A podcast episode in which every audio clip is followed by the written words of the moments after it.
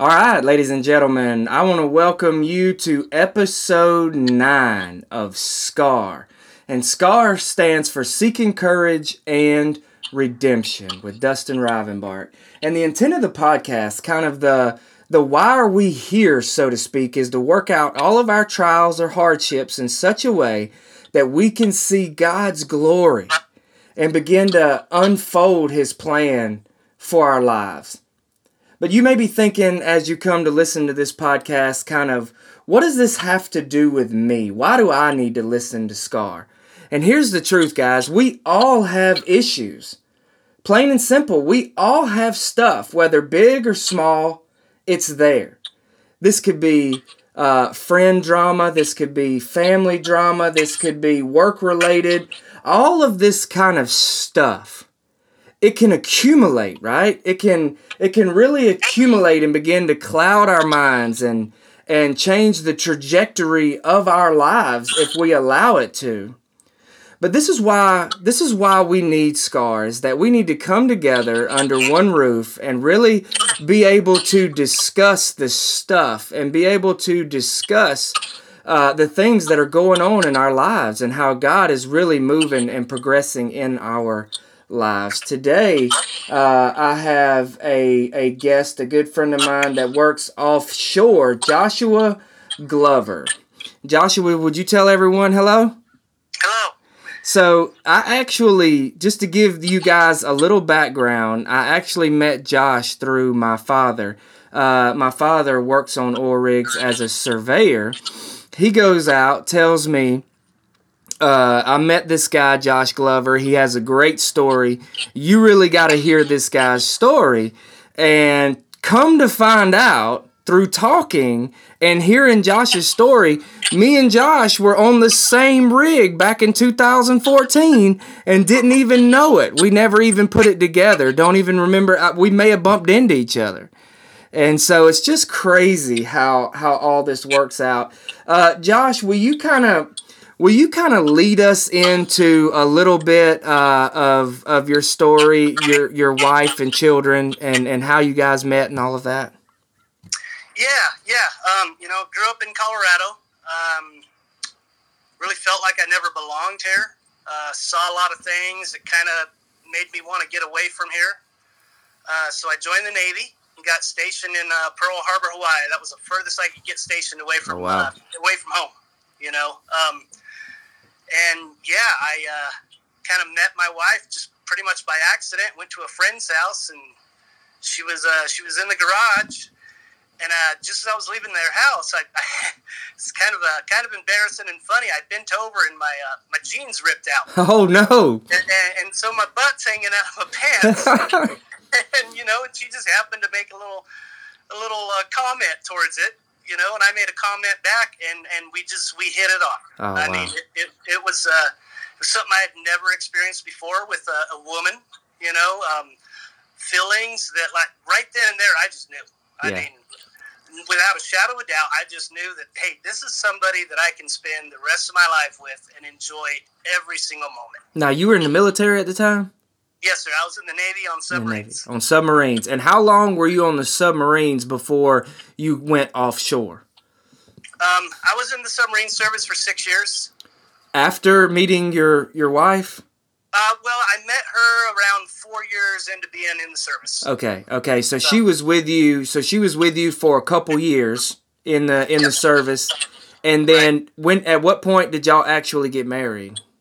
Um, we actually got married about six months after we met. We How about that? Together. It was hey yeah. when when you know you know right? Yeah, yeah. We moved in together within a month after meeting and starting to date, and uh, five months later we went and got married. Had a nice little wedding right on the beach. Uh, the submarine actually went and put together the wedding ceremony and wow, and uh, it, it was amazing. Man, that is really cool. So so I guess when you got out of the Navy, it's sort of a okay. What am I going to do now? Yeah, pretty much. Pretty much. Kind of bounced around back and forth between jobs. Um, went to work for GM up in Michigan. Got laid off uh, when they laid off everybody in 2003, 2004 timeframe.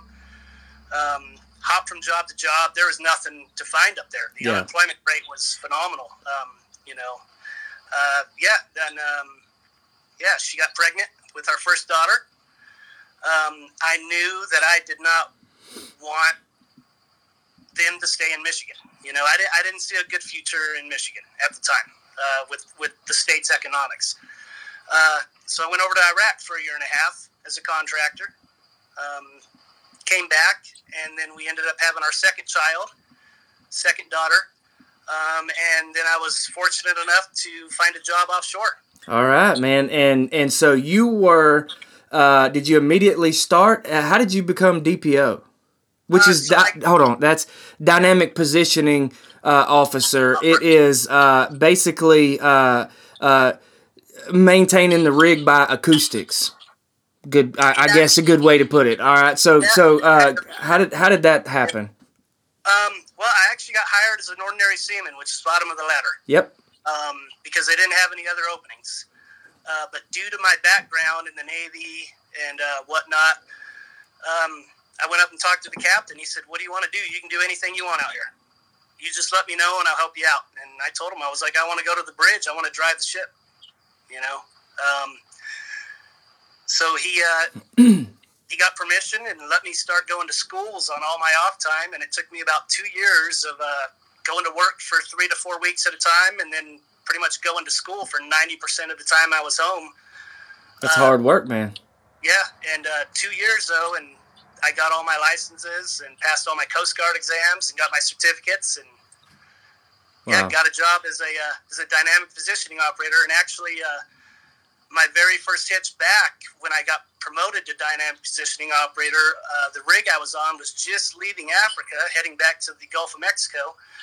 And uh, the captain pulled me in right off the helicopter and said, "Hey, uh, we've got to get rid of all expats because we're going back to the Gulf of Mexico. And uh, so I don't have any officers. So you're my 0600 to 1800 officer. We're leaving in two days. Go make me a voyage plan and drive us back across the pond. What? Yep. Huge responsibility. Yeah, yeah. We had a, uh, a hurricane roll off uh, of Africa that year, um, about two weeks after we left Africa, and pretty much follow us um, past us in Puerto Rico. And then I had to drive through the hurricane debris into the Gulf of Mexico. It was a it's quite a rude awakening. Wow. Um, you know, uh, really opened my eyes into the new job, but uh, one of the best experiences I ever had. Sure, absolutely. And so, um, y- you know, sometimes we just get thrown into the fire. You know, sometimes it just it just happens that way, and they say sometimes that's the best way to grow is to just be Yeah. be thrown into it. Now, um, fast forwarding a little bit, uh, it, it wasn't it wasn't too much longer after that. Your your wife got sick, right? Yes, sir. Yeah, she started getting um, symptoms here and there. You know, we started going to doctors and asking them questions. Um, she started getting uh, stomach pains, can you know, kind of uh, middle abdomen pains, a little bit below the stomach where the intestines are, um, and they couldn't they couldn't explain why. Um, over time, it progressed to where she started having hallucinations. Hmm. Um, she started having, uh, I guess you could say, kind of bouts of dementia or blackouts. Um, Okay. You know, I would be talking to her just plain as day, like you and me right now, and the next thing you know, she is she's not there mentally anymore. She was just out. Just somewhere else. She's she's talking to a cat that you know we had in the past. Um, Mhm. You know, talking to the kids, even though the kids were in school. Yeah. you know, so really started going in and out of the hospital quite a bit. Um, that lasted for about five, five and a half years. Um, So what doctor after doctor, and what was the diagnosis? so uh, they believe we never got it confirmed, but they believe she had a, a disease called acute intermittent porphyria. Um, it's the same disease that King George II, if anybody knows their history, they called him Crazy King George Yeah. because he suffered from dementia, hallucinations, same exact disease as he had. Wow. And so so she fought this for five years. Yeah, it was about five, five and a half years of, no, you know, no answers, just But- doctor after doctor, emergency room after emergency room. Uh, But then there was a breakthrough. What what what happened there? Uh, so out of nowhere, her OBGYN um, at a regular appointment said, "Hey, I, I have an idea. I you know, and she looked at me. She was like, "I'm going to give you some urine specimen collections, and when she's having one of these bouts, I'd like you to collect her urine, take it out in the sunlight, leave it out there for 72 hours, and see what happens, and then let me know." Well, one but a couple weeks later, she had a bout, collected her urine. I took it outside. It wasn't 20 seconds, and all of a sudden, her urine went from you know clearish yellow to uh, it was almost purple color. Yeah. Um, and called her up, and she said, "Yeah." She was like, "That's that are that's some of the telltale signs of porphyria." Um, you know, so immediately went and started talking to the doctors. Um, they started running tests on her, and then they decided with how far gone she had been, she had already had several unnecessary surgeries by this point, trying to find out the cause of the stomach pains and this and that. Um, so they started treating her for the porphyria. Um, so the treatment is hemin, which is a medicine made out of other people's blood, and she had to go to a cancer treatment center and sit next to um, you know chemo patients while she was getting her uh, hemin transfusions. Wow. Um, and the hemin basically soaks up the body makes porphyrins, and then they meet with a chromosome in the blood in the bone marrow, and then you know this porphyrin and this chromosome when they get together, they allow the blood to carry iron, you know, et cetera, et cetera. When you're missing a chromosome, that's what causes porphyria. Now that porphyrin starts to build up, and porphyrins are actually toxic to the human body. Okay. So depending on which porphyrin builds up is which subtype of porphyria you have. So what was their determination, or what was their uh, what, what what was the protocol? What did they do? Uh, so they just started treating her with the hemin, and they put her on um, fentanyl, time release, Mhm. time delay pain patches uh, for the stomach pains, and just started doing blood work after blood work after blood work, uh, you know, test after test, so they could find out, confirm, verify, see what was working, what wasn't working, um, you know, monitor. Um, All this all this is going on. What what is kind of what is taking place in your mind all of this time over this period of time? Well, uh, you know, for a while there, I, I did. I started getting discouraged. Yeah. Um, you know, she she wasn't the woman that I had married. hmm She wasn't the woman I had fell in love with anymore. You know, after after three to four years of this, uh, you know, she laid in bed all day.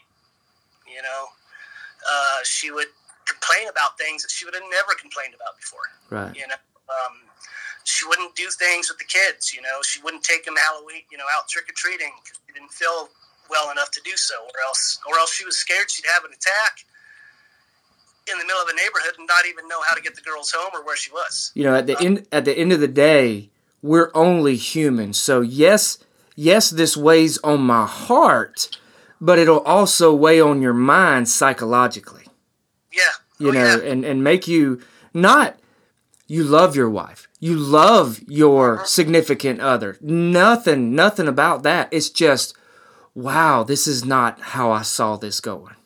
Right, right. It Yeah. was, you know, it was it was a different person than who I married. Yeah. You know, and, and it did. It put a pretty heavy strain on me mentally and physically. You know, and and I, I'd be lying if I said I didn't have thoughts leaving. Yeah. Yeah, absolutely, man. You're only Um, human. It's only I, Right. you know we we're, we're speaking honesty here we want we want honest emotions the honesty my flesh says leave my flesh says you you can't do this you got to go but your heart your heart says hey you're locked into this you love your wife Yep. Absolutely. Yep. Not only that, I had two sets of grandparents that had a 50th wedding anniversary. Yeah, yeah. I got to go to both of them, and, and I thought, you know what? I want that someday. so how how long was um your wife on the fentanyl patches Um, well, shoot for about uh, three months. so she was on them three months and then you went you went offshore on the rig and six days later is this correct Uh, now it was somewhere around uh, a week to A week- a week and a half later. a week to Yeah. week and a half later, you get a phone call. Um, tell me about that phone call. Uh, yeah, the uh, the captain came and uh, and woke me up. I was asleep, and uh, you know he, he told me he was like, hey, he was like, uh, your old rig is is emailing me over and over again because our rig had just gotten a phone. We were brand new, and uh, saying you need to call you need to call home ASAP. You know, and uh, so in my mind, I'm sitting there. Okay, well, you know, maybe she regressed a little bit from the medicine. You know, and uh, so I made the phone call, and uh, a gentleman answers my wife's cell phone, and I'm, you know, a little confused. And then he, you know, he's like, "I'm Detective so and so from the Shreveport Police Department," and uh, you know, he's like, "Are you, you probably need to sit down?" And I'm sitting there, and I mean, just a flood of. of I could only imagine. I mean, just a flood of what what is going on. Wow.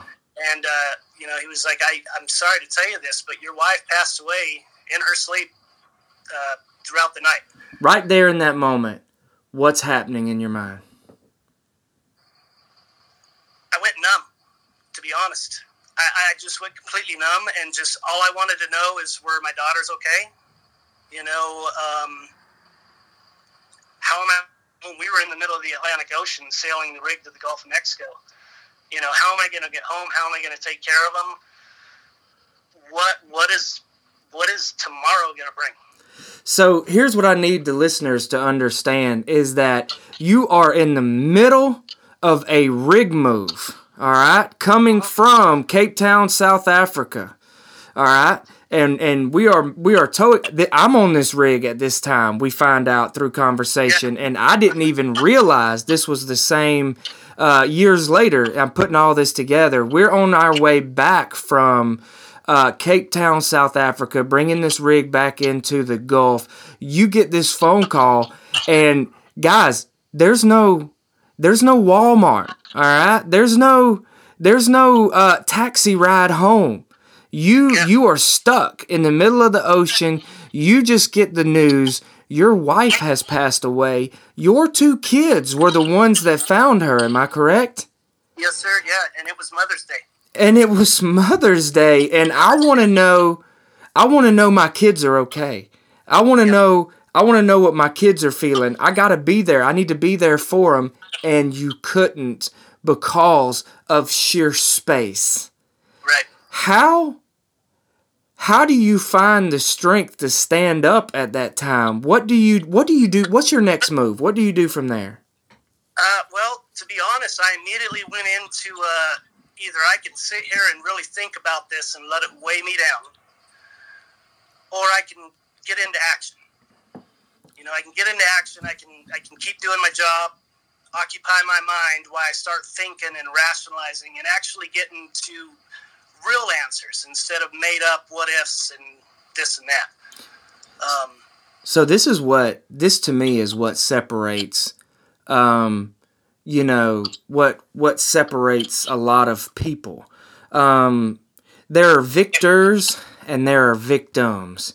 And this sounds kind of cruel and it sounds kind of rough to say, okay, you found out your wife died, all of this happened, but you go back to work. But what I need I need you to understand is that there is an there is an internal drive. There is there is just something inside of men that says you, you you know it's it's gonna be okay. I've got I need to make I need to make sense of this. Okay, it is a fight or flight response, and you chose you chose to fight. You, you, you chose to say, okay, I got to keep my hands busy. I've got to keep moving or I'm going to go crazy. yeah, And and I just I commend that. I commend I commend your action because you you you told me your your grandfather, I believe it was, somebody taught you this. When tragedy happens, we either come alive or we come undone. Tell me about that. yeah. Um, it's actually a line from uh, from one of my favorite songs ever. That's right, it was a song. Yeah, and uh, you know when that song came out and I listened to it, it was it was uh, you know a few years after after my wife had passed away. You know, and I, I was still going through a lot. You know, still trying to still trying to deal with everything. Yeah. You know, still trying to admit that this happened. Um, and I heard that song and I heard that line, I and I listened to it over and over and over. Man. I sat there and I was like, you know, do I want to, you know, do I want to be the person that feels sorry for myself, or do I want to be the the father I need to be and show the strength I need to show to my daughters and, and get us going in the right direction? Wow, man, I just I can't I can't say enough about the motivation that gives me, the encouragement that gives me, the power that gives me. You made a comment, and this was a really I love this comment, and and I, I I feel the same way whenever I tell my story and I share my story. You get to a point where you don't want to hear all poor, pitiful me anymore. Uh uh I want to tell people. I want I want that to be encouragement. I want my story, to my testimony, to be power to you, to be motivation to you, to stand up and stand on your own two feet. And no matter what, we gotta keep moving you know and uh, uh, martin luther king said this one time. He said if you can't if you can't run walk. If you can't walk crawl. But no matter what you've got to keep moving. And and your your story is just uh, a huge driving force that points directly to that. Now fast forwarding uh, after your wife passing away and and moving on uh, down the road you you manage to i'm gonna try to shorten it up just a little bit. You you you go home you can't hardly fathom being in that house going into the room uh, and and you and you and your daughters decide to go on a road trip.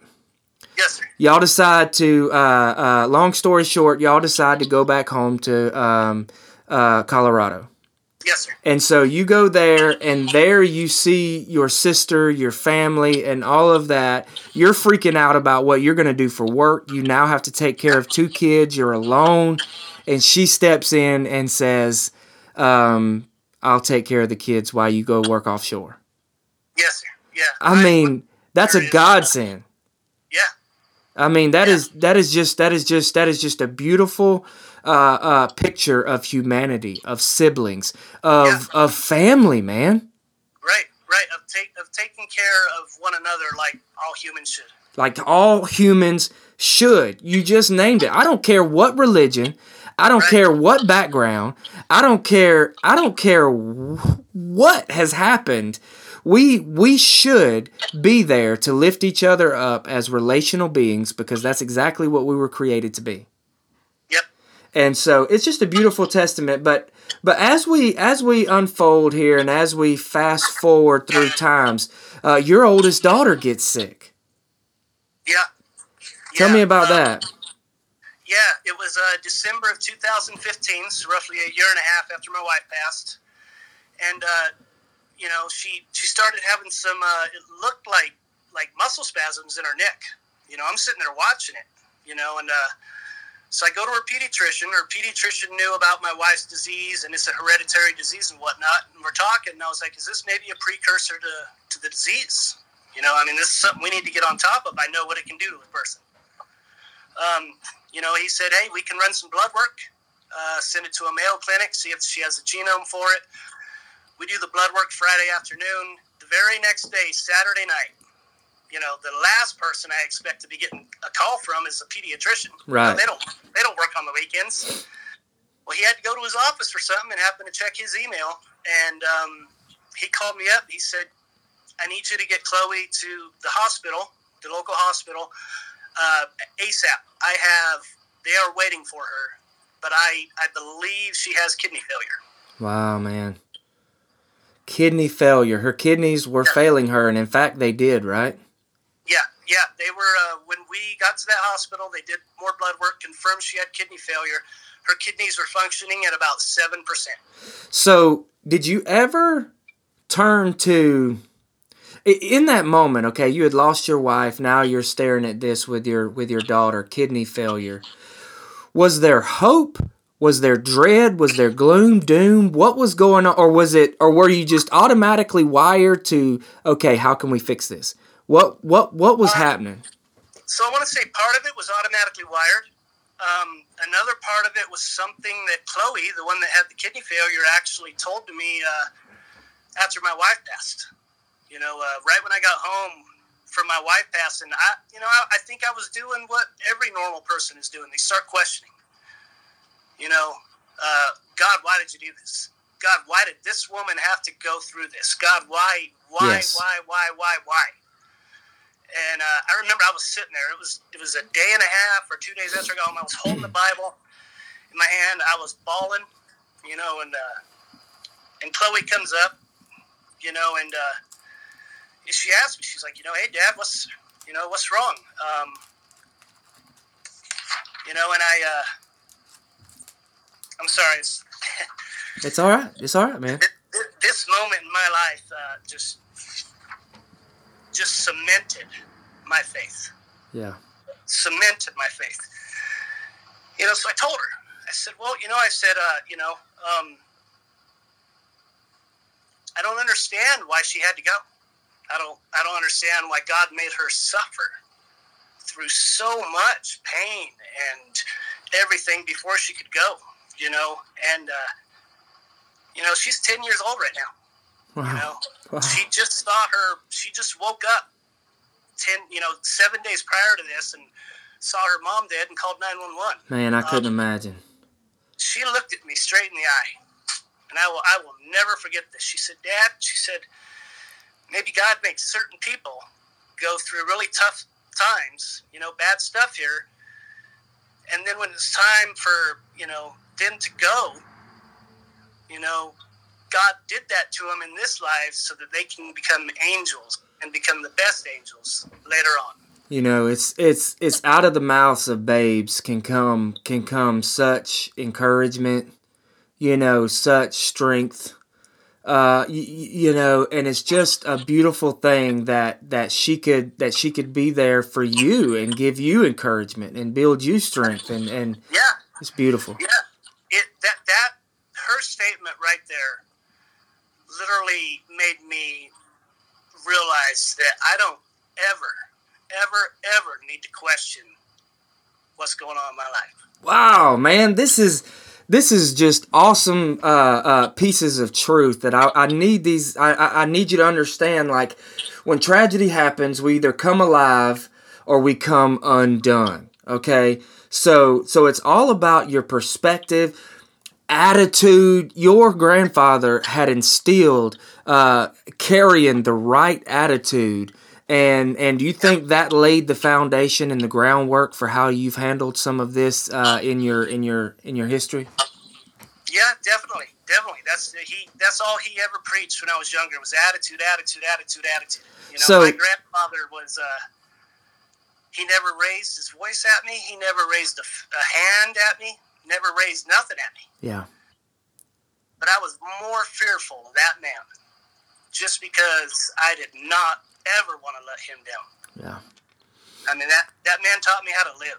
He taught me how to look at every single thing. I don't I don't care how bad it is. There's something good in it. He taught me that. you know I love I love old man wisdom. I Oh, love. I love old man wisdom, man. Uh, I talked about that on one of my last podcasts uh, with a buddy of mine. I just I love tailgate, sitting on a tailgate with an old man with a straw hanging out of his mouth, and he tells you some of the uh, uh, some of the most wisest truths ever known to man. Just just uh, beautiful, beautiful stuff. Now let's fast forward a little bit. You get on a waiting list. Uh, you're actually going to donate a kidney but you're also on a waiting list to see if um, if there's a better match. Right, yeah. So they, they put her on the donor list, um, you know, but they said she was restricted. And the reason she was restricted is because I was already doing the testing to give her one of my kidneys. Um, and the, the transplant coordinator nurse, you know, she was like, look, she was like, we hardly ever call anybody that's restricted that's on the donor list. So, you know, don't get all crazy and, you know, hyped up right away, you know. And, and I knew, you know, people wait on these lists for a while. You know, I do know that children, anybody under 18, they're they're roots at the top of the list. But you know, it's it's not like kidneys are falling out of the sky. Right, right. You know. Um, so yeah, um, yeah, we got placed on the list, and it was six days later. Six days later, Unheard of. My sister calls out to the rig and she says, "Josh, Josh, Josh," and I mean, I can't understand her. And I'm like, Jenny, Jenny, slow down. I don't, what are you saying? She's like, we got the call. Wow. They have a match that is almost perfect. That is unheard of. Yeah, six days on the list and restricted. God is so good, man. So out of out of tragedies or out of heartache, heartbreak, you have seen you have seen miracle after miracle Yeah. after miracle come from all of that. Yes, sir. I mean, Yeah. how d- does that does that encourage? Does that strengthen? Does that does that does that just further strengthen your faith? Do you are you able to share this with people, um, or or are you just kind of uh, how has this affected your the rest of your walk? I mean, you know, I try to share it with people. Um, and, and I try to tell my daughters all the time when they, you know, oh, dad, this is bad, or, you know, uh, and I try to tell them, look, no, no, it's not bad. You need to, you need to look at the good. Yeah, Always look at the good, you know. And I try, I try to teach them what my grandfather taught me, and then I try over and over to tell them, you know, and other people. I was like, look, you know, it's the old adage: you can do ninety nine things perfect, you know. That one thing you do wrong, though, everybody's going to remember that. They're not going to remember the 99 things. right, right, So I try to I try to tell everybody, look, yeah, hey, there's there's been tragedy in my life. Everybody has tragedy. in Everybody. life. Everybody. But I guarantee you, if you go and you look back, the miracles that have been performed in your life, the love that has been given to you, the blessings that have fallen in your hands, outweigh those tragedies 100 fold. Man. I, you, you know, I, I I wish I could sit right beside you and shake your hand after that. You know, that's just uh, it's it's so true, man. We we should be thankful each and every day for the day that we're given, for the opportunities that we're given. What happened yesterday happened, okay? I can't I can't control that. I can't do that, but I can walk through that and get to tomorrow because I know who holds me today you know and, and i know who's guiding me today and this is just you know your your daughter received that transplant and um uh uh just hours later after receiving that transplant she is up and you sent a picture to me of her slumped over holding her iv bag and she is walking two miles Yes, you walked two miles, four hours after the surgery. man like that's your daughter bro you know Yeah. and and she is she is walking two miles and i guarantee you the strength and uh, uh, her ability to do that was the strength that you showed her through all of this. And i just i commend you uh, for for uh, you, you know not just being a great dad but but being a great man that's what we're called to do. I uh, there's a difference in greatness and fame. Not all famous people are great and and not all great people are famous. But here's what i want uh, our listeners to really know. Guys like you and me we can easily be overlooked in the day-to-day uh, scheme of things. People can walk right past me or you in walmart and never know the story there never know the history there but we should know we all have a story. We all have a history and sometimes god is working all the time. God is working mightily within each and every one of our stories and when we can plug them together amazing things begin to happen. People begin to get shook and and it's only at the shaking can we have an awakening? And we can begin to uh, stand up on our own two feet and we can speak and be influences in other people's lives. I know for a fact that you're touching people with your story because it made it to me. Here i am in south alabama recording you uh, in colorado uh, on a on a podcast and and you may never know the fruits of your labor you may never know what your story or your life is doing in the lives of someone else but one day you will one day it will all become uh, crystal clear and i want to thank you for this for this amazing story but uh, one more thing you're now engaged correct Yes, sir. okay and tell me tell me about that Uh, yeah. Um, about three years ago, I uh, I happened to reach out to a uh, actually a gal that I went to high school with that I was you know friends with. Um, you know, and she was going through some tough times, and I, I had no idea what she was going through, you know, or anything. Um, but I, I just wrote her a message. I said, "Hey, don't focus on the bad stuff.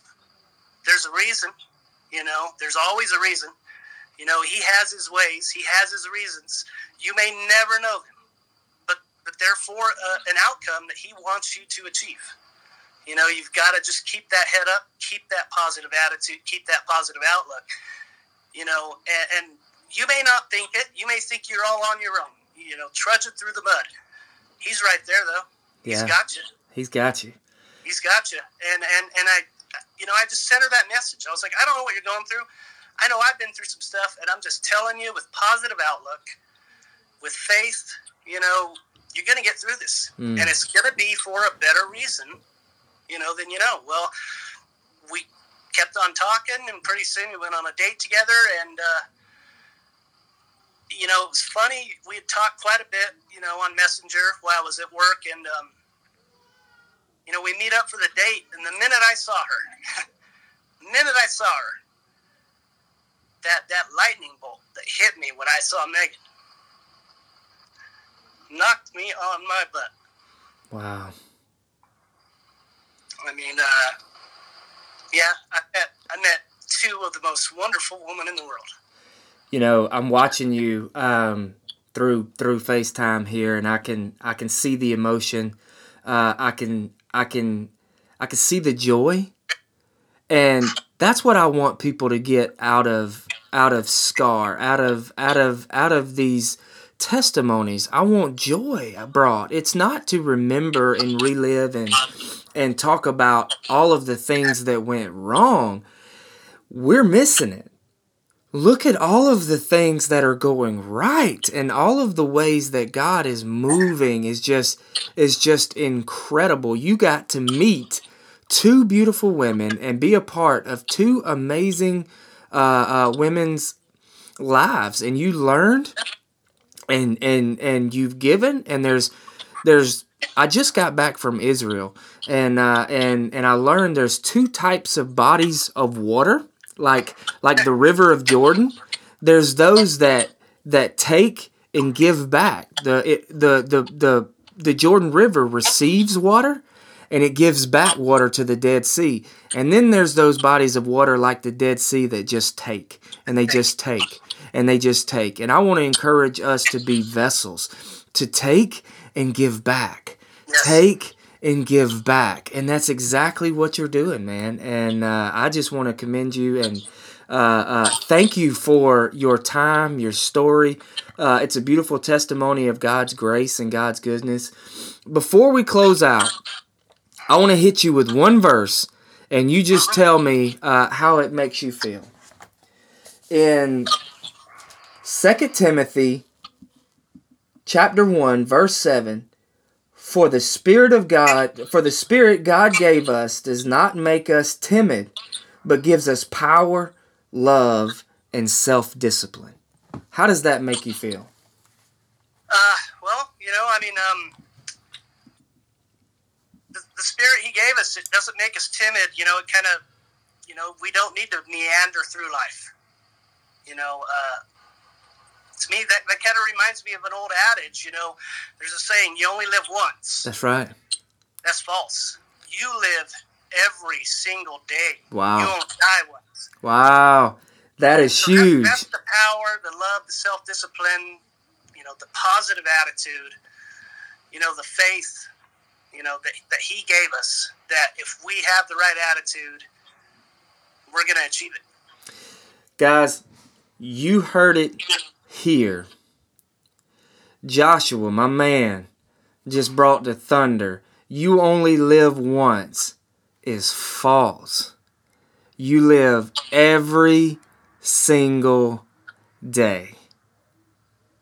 Man, that is that is epic proportion wisdom right there, guys. If you have not subscribed to this podcast, please take the time and do so now because the testimonies of God's life-changing grace, love and wisdom, wisdom and redemption are at hand. People people are seeing God move in mighty ways and I want you to know that you can be encouraged uh, and and all of that and we can do life together.